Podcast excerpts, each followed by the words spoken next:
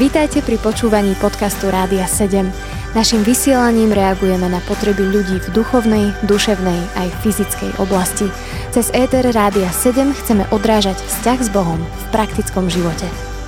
Ak náhodou práve teraz máte naladené Rádio 7 a jete, tak vám prajem dobrú chuť, pretože aj dnešné vydanie relácie Navigácia na ceste bude tak trošku o jedle a bude sa to týkať veršov, ktoré sú napísané v prvom liste Timotejovi v 4. kapitole verše 4 až 5 takto. Lebo každé stvorenie Božie je dobré a nič nie je na zahodenie, čo sa príjma z ruky Božej s ďakovaním, lebo sa posvecuje slovom Božím a modlitbou. Dnes sú rôzne teórie o zdravej výžive a môže sa zdať, že toto slovo ich ako keby tak nabúrava. Ako tomu teda môžeme porozumieť pre také praktické rozhodovanie, čo sa týka stravy?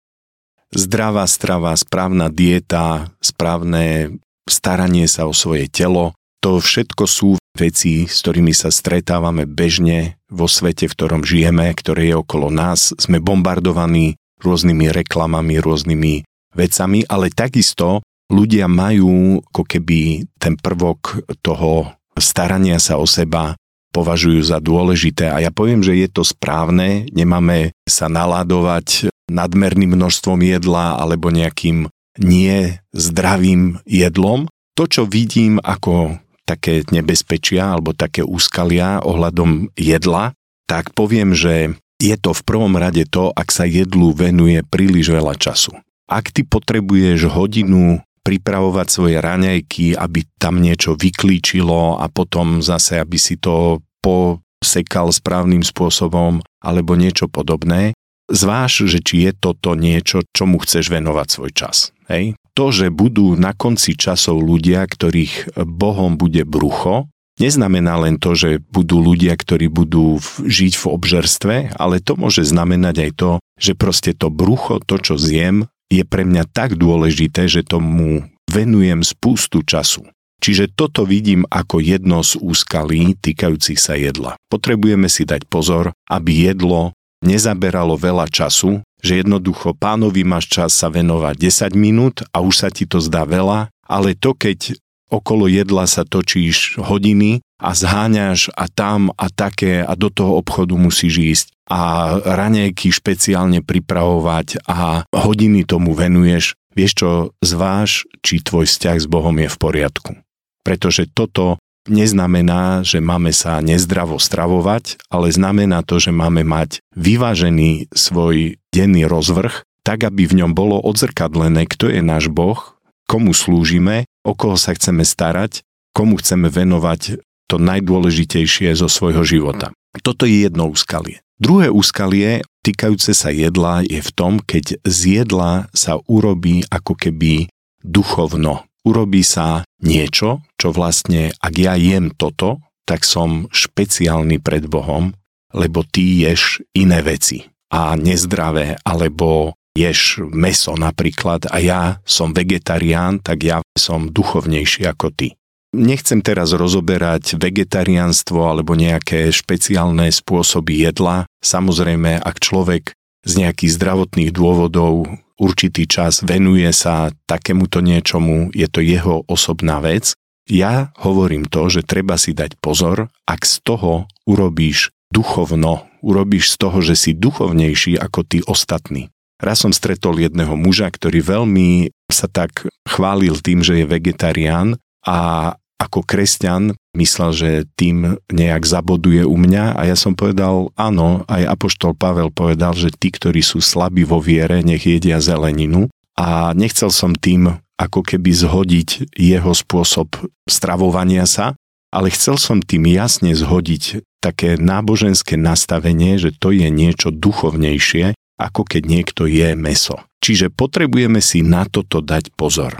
Apoštol Pavol v liste Koloským písal, že toto bude veľmi silný duch v posledných časoch. Nakoniec aj v 1. Timotea v 4. kapitole je hovorené, že budú blúdni duchovia, ktorí budú riešiť jednak manželstvo, aby ľudia nežili v manželstve a jednak to, že budú riešiť jedlo.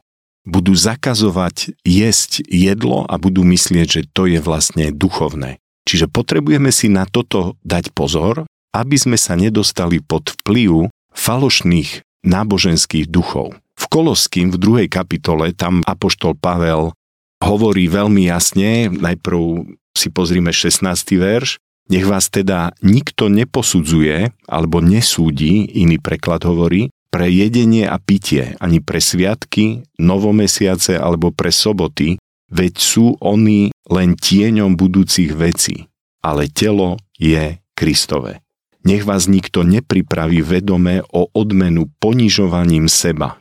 Všimnite si, tieto veci vyzerajú ako veľmi že tí ľudia majú silnú vôľu a naozaj treba mať silnú vôľu odrieť si niektoré jedlá, niektoré veci, ale my potrebujeme vedieť, že základ nášho vzťahu, teraz hovorím o duchovnom rozmere jedla, že toto potrebujeme veľmi jasne odmietnúť. Samozrejme je skvelé, ak vieš sa pôstiť a máš pôst ako takú pravidelnú súčasť svojho modlitebného života, pretože to bude posúvať tvoj život dopredu, ale ani z toho neurob nejakú cnosť, ktorú budeš otrepávať iným ľuďom o hlavu a budeš sa chváliť, aký ty si duchovnejší ako sú oni. Toto všetko Apoštol Pavel nás varuje a v Koloským 2 veľmi dobré prečítať si celú druhú kapitolu, ktorá presne hovorí o tých takých filozofických rôznych aspektoch a takých náboženských, vyprázdnených náboženských aktivitách, ktoré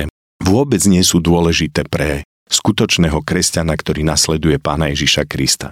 Tu je napríklad napísané od 20. verša Kološanom 2, ak ste teda s Kristom odumreli živlom sveta, ako to, že sa dáte viazať, ako by ste ešte vo svete žili predpismi. Nedotýkaj sa, nejedz, ani na to nesiahaj. To všetko sú veci, ktoré s potrebovaním vychádzajú na zmar. Veď je to podľa rozkazov a učení ľudí. Je to zdanlivé múdrosť, ale v skutočnosti len samovolné pobožnostkárstvo, seba ponižovanie a tríznenie tela. Má to cenu len pre nasýtenie tela. V Rohačkovi je napísané, že je to samozvolené náboženstvo. To je niečo, čo ľudia si vymyslia, urobia z toho objekt uctievania a na toto si potrebujeme dať veľký pozor. Počúvali ste podcast Rádia 7. Informácie o možnostiach podpory našej služby nájdete na radio7.sk.